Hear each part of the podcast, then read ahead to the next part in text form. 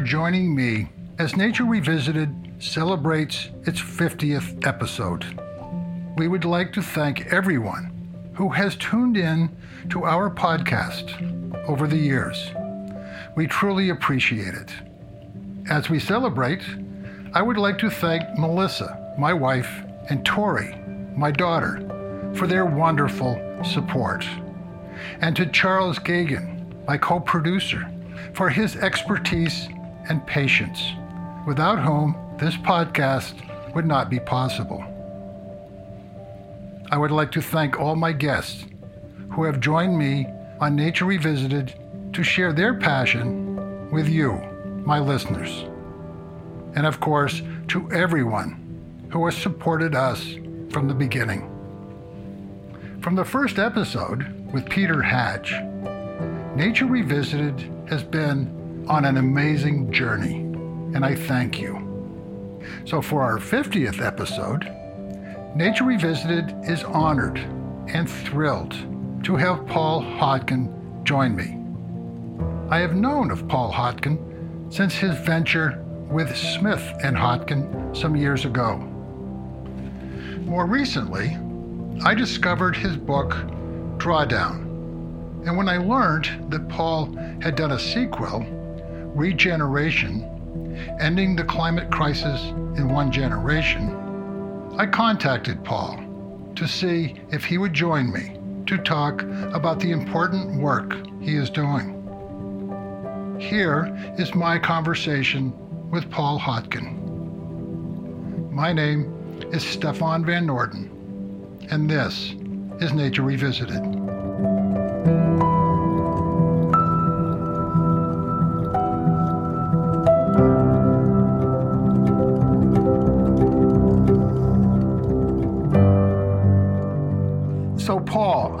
Thank you for joining me on Nature Revisited.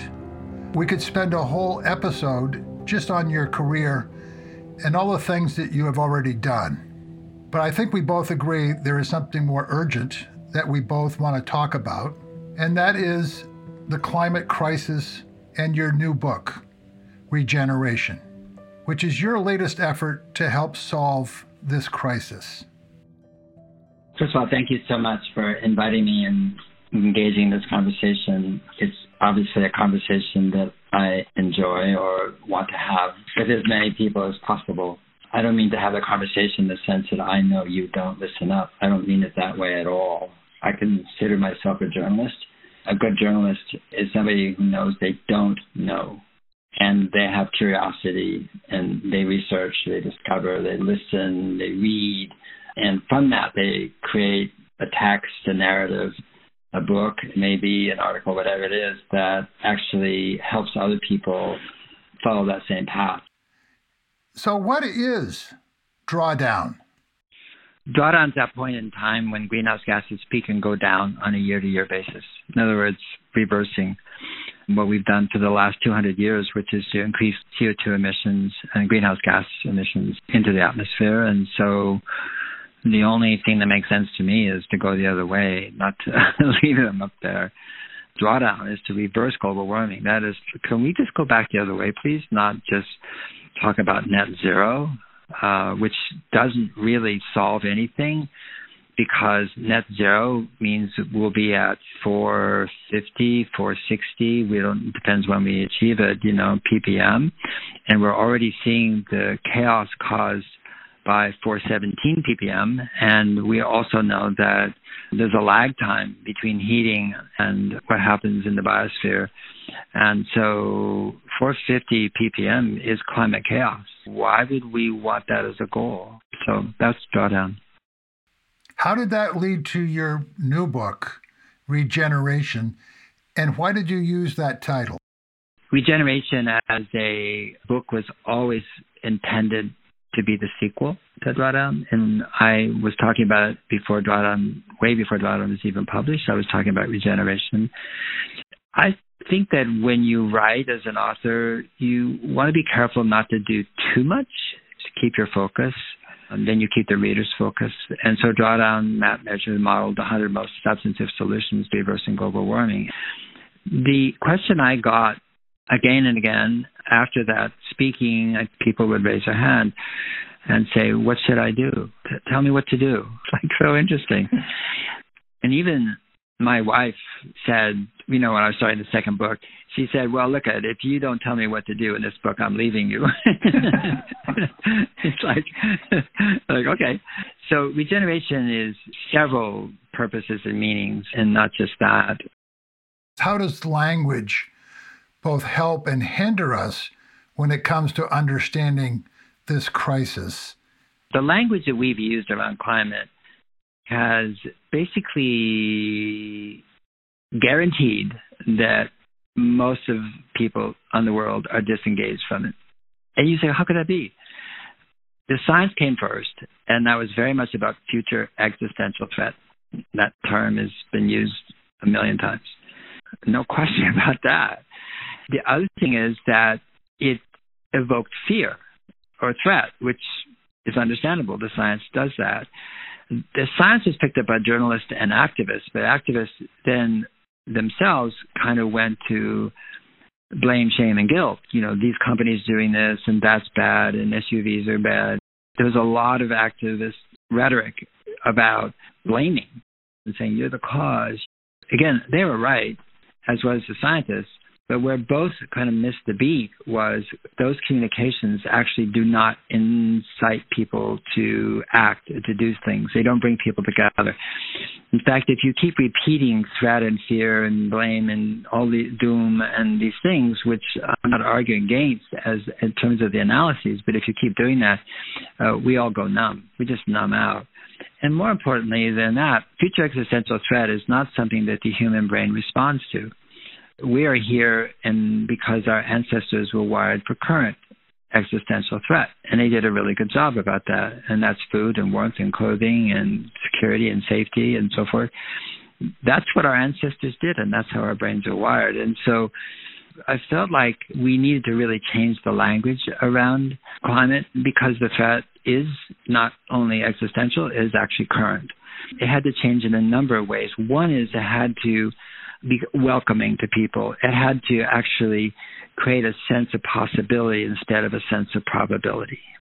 In fact, we no longer have a probability of what's going to happen. We're seeing it, we're reading it, we're watching it. And climate has be- changed from something that's conceptual to experiential. Okay. So regeneration is actually the way to reverse global warming. Essentially, people have been talking about climate as if it was something else, other, like, you know, we're going to fix it. We need to fix it. Well, what's it? Uh, climate change, the term is interesting because we're acting as if climate change is the bad thing. Well, the climate changes every nanosecond. If it didn't change, we wouldn't have springtime and crops and food and so many other things. Climate is definitely changing, but you can't fight change. What you can do is reverse the trend of greenhouse gas emissions. That's drawdown.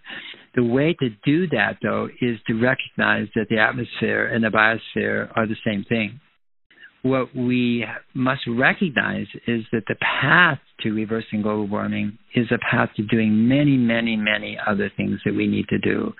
And that is the path to regeneration is creating more life and basically putting life at the center of every act and decision because that's not true right now. The thing about regeneration is that it's innate to human beings. Every human being does it every single day some do it more than others, but they take care of themselves. They take care of their children. They take care of their family. Take care of their home. They take care of their garden. They take care of their pets. And so regeneration is innate. That is what it means to be a human being. Now, have we gone way off the path? Yes, we have. But we are human beings. This is what we do. We're social. We come together. We solve problems. Thinking that nature is other, the climate is other, the atmosphere is other, thinking that we're separate is what got us into this situation in the first place. And that somehow these really bright technological genius men are going to fix it for us. And it's just not true.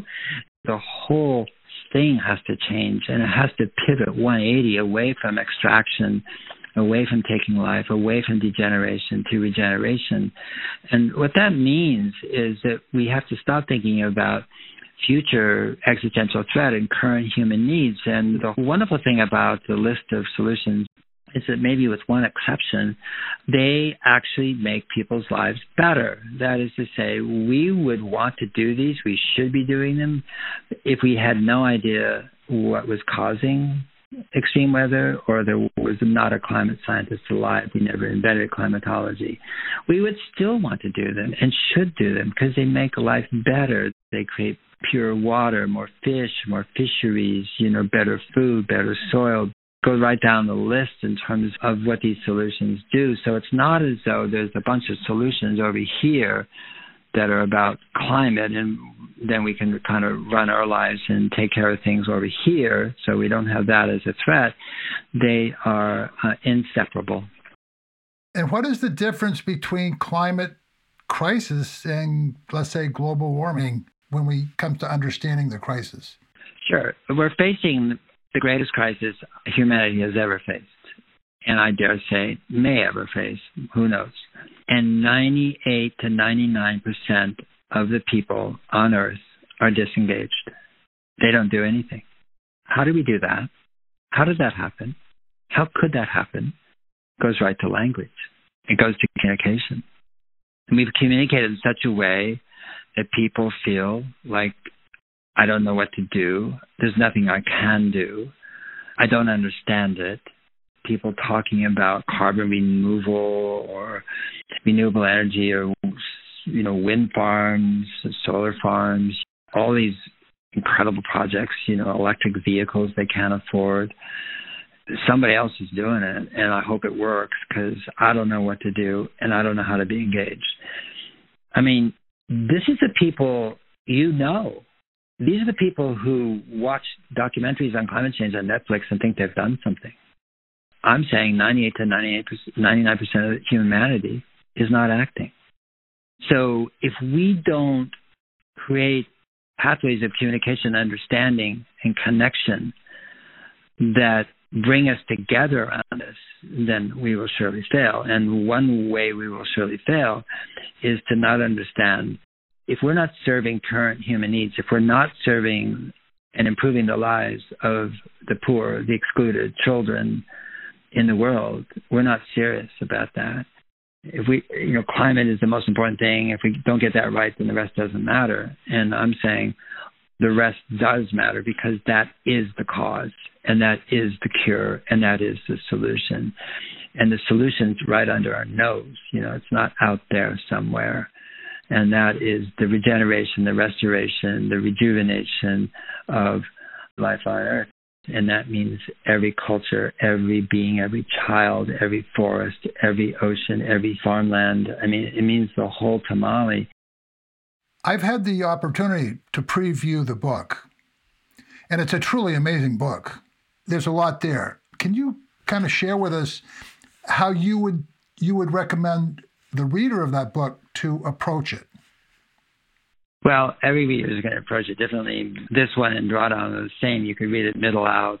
You could start at the back and go backwards. You could start at the beginning and go forwards in a typical book. Either way will work. One thing about regeneration is it, it basically says the cause of global warming is a profound disconnection between people, between people and nature, and we have broken the connections within nature itself. You know, the habitat fragmentation, pesticides poisoning, clear cutting, etc. So really, it's about reconnecting the broken strands of life on the planet, both culturally, socially, humanly, biologically, oceans, water, everything but to talk about the different sectors, land and oceans and forests and wilding and cities and food, etc. But within those things, show connections, to make connections that, like you might not have understood or known. And so that as you read the book, what I'm trying to do is create space for people to come to their own conclusion about both cause and cure. Because it actually creates the spaciousness for people to make up their own mind. Because that's what's going to happen anyway. Nobody can really change anybody else's mind. It's hard enough to change our own mind. And so we try to create a book, or I try to create a book that is interesting, that is compelling, but is not a polar bear on an ice floe or a calving glacier or a hurricane blowing off the roof of a building in the Bahamas as you open it up, then you look at the image and go, oh, wow, look at that. What is it? What does grazing ecology mean? I never heard of it. What does trophic cascades mean? What does that got to do with the price of bananas and climate change? Well, it does. You know, and you, but when you read it, you go, oh, wow, God, I never saw it. I never made that connection before. You know. What is the difference between preservation and restoration, and how important is the distinction? I think preservation came out of the environmental movement, conservation preservation, which is like put a fence around it, make sure you, it, it stays the way it, it is. Don't let it go anywhere. you know, don't let it get worse. You know, restoration is really regeneration, actually. I think the the Nature Conservancy learned this early when they bought these big ranches in New Mexico and they took off every single animal off the ranch, fenced it off, and then they watched the land degrade completely they realized they needed animals, they needed ruminants. All these landscapes co-evolve with animals. You take the animals off and things devolve. So preservation was very much a movement about that, not when applied to buildings, it's about keeping the building intact, but applied to ecosystems, it's kind of a fruitless task because ecosystems are going to change and grow and evolve. And so that's where regeneration comes in. What is rewilding and how important is wilderness? Wilding is letting nature return to itself, letting the human made or the human influence changes on the landscape stop, and then letting nature take over, essentially. Poster child of this is what Isabella Tree and Charlie Burrell did in Sussex, England. Charlie inherited from his family this 3,500 acre farm that was failing, and it was on Sussex clay, which is known to be the most difficult soil in the world. It turns to concrete in the summer and turns to mush in the winter. They tried to do everything they could to make the farm productive and so forth, and spent more money and better equipment and everything, and nothing worked. And he decided, under the influence of a Dutch ecologist, to actually just take out all the interior fencing, put a ring fence around the 3,500 acres, and let it return to nature. And it's one of the most incredible stories of rewilding. The trees came back, animals came back, insects came back, birds came back, uh, water came back, lakes came back. and the only thing they really did was they put in animals that were originally there. Uh, now people do safari tours there. You know, they go there to look at things that hadn't been seen in England for 600 years the nesting storks hadn't been seen there for 600 years. Turtle doves were almost gone. There's 27 nesting pairs there. The purple emperor butterfly was extinct. It's there. That showed up. I mean, it goes on and on and on. They have more red listed species on their farm than do all the conservation areas set aside by the UK in all of the UK.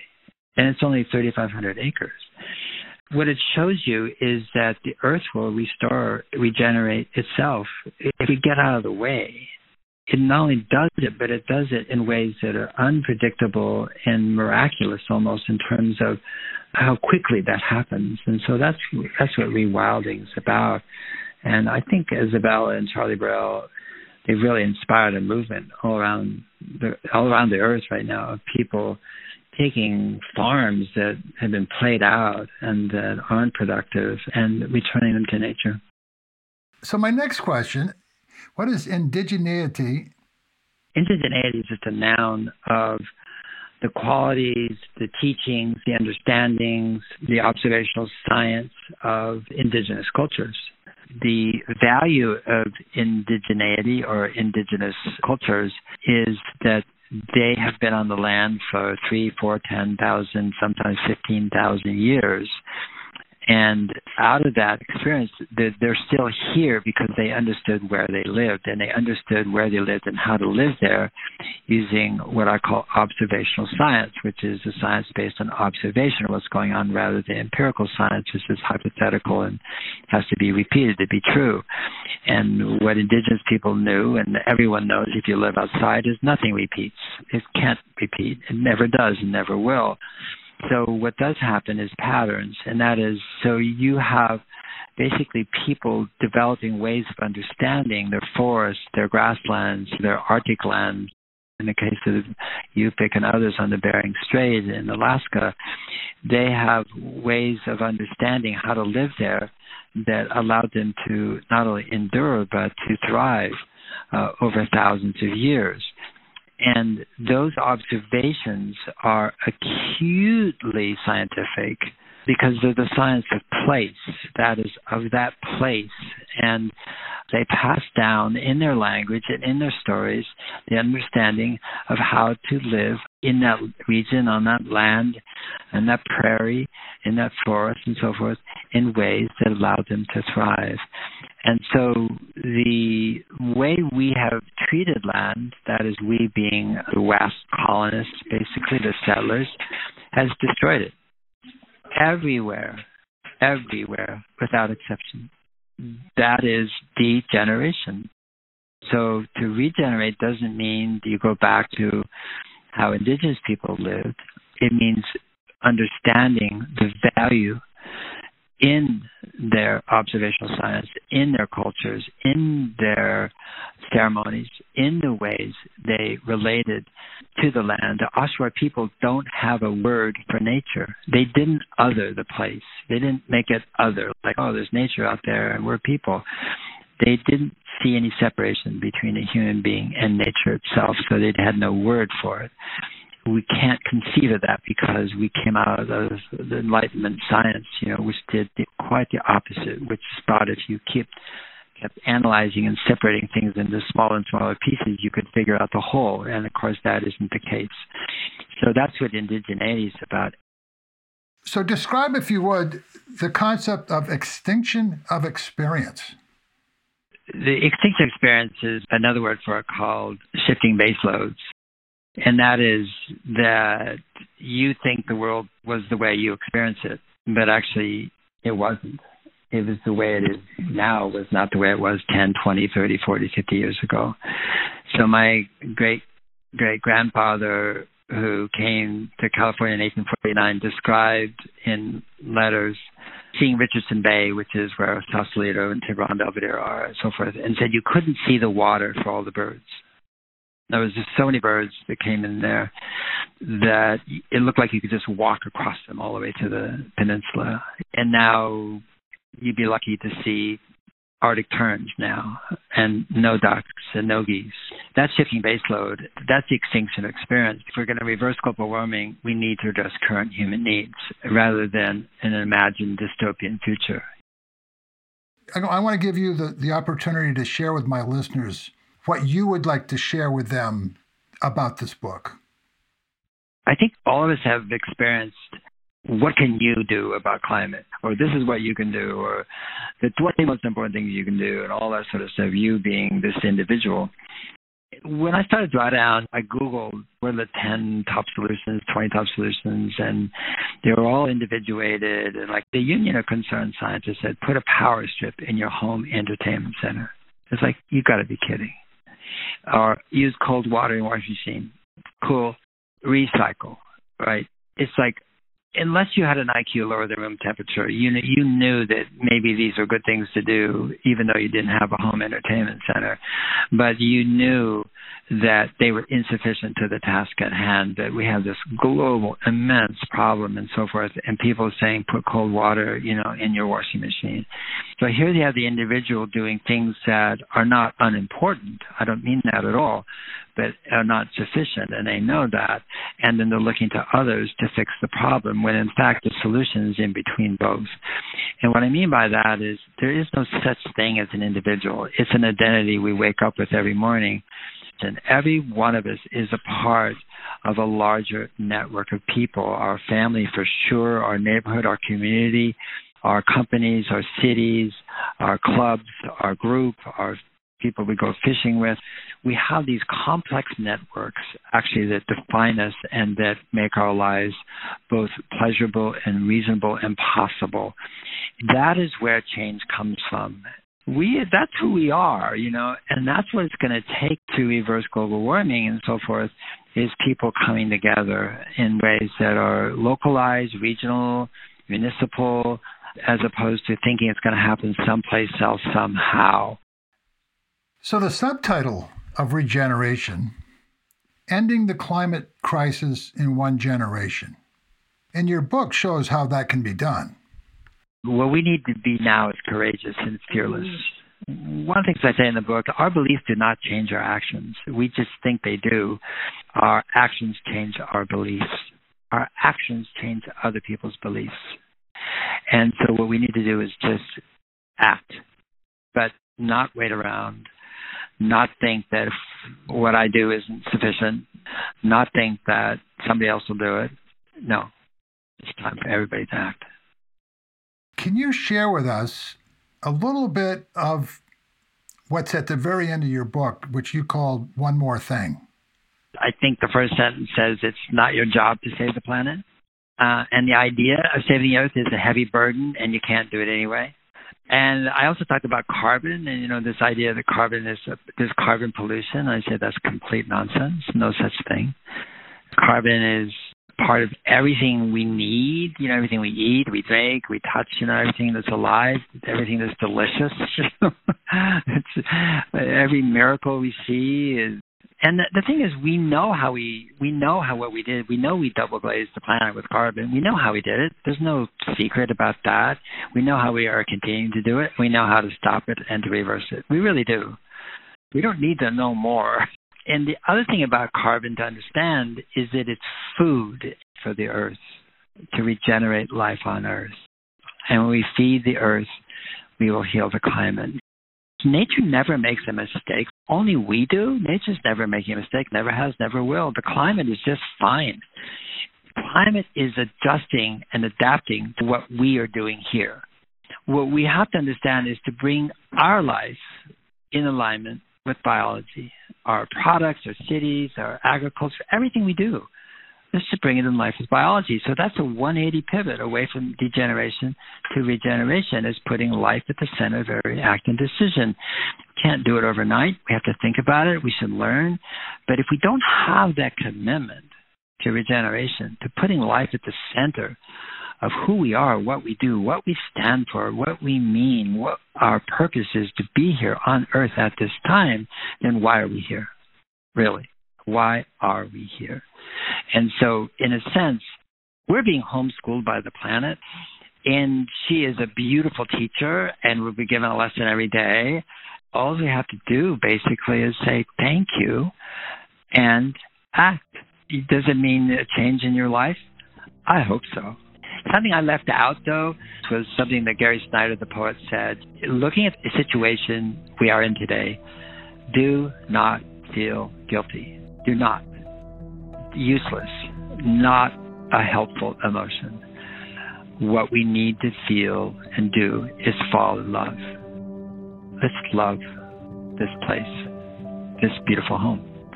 That's what we need love, not guilt.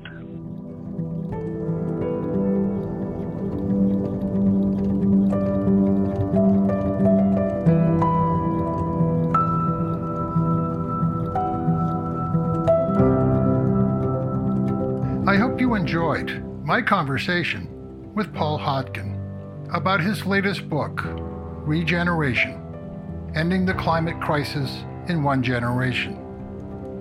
It is truly an important book. I hope you will also share Nature Revisited with friends, family, and colleagues, and encourage them to subscribe to Nature Revisited on their podcast servers. The music for this episode was Oklahoma Wind Speed Measurement Club by Ben Cosgrove from his latest album, The Trouble with Wilderness. Nature Revisited is produced by Stefan Van Norden and Charles Geoghegan. And I hope you will continue to explore the first 50 episodes of Nature Revisited and join me for the next 50. And in the meantime, do remember, we are nature.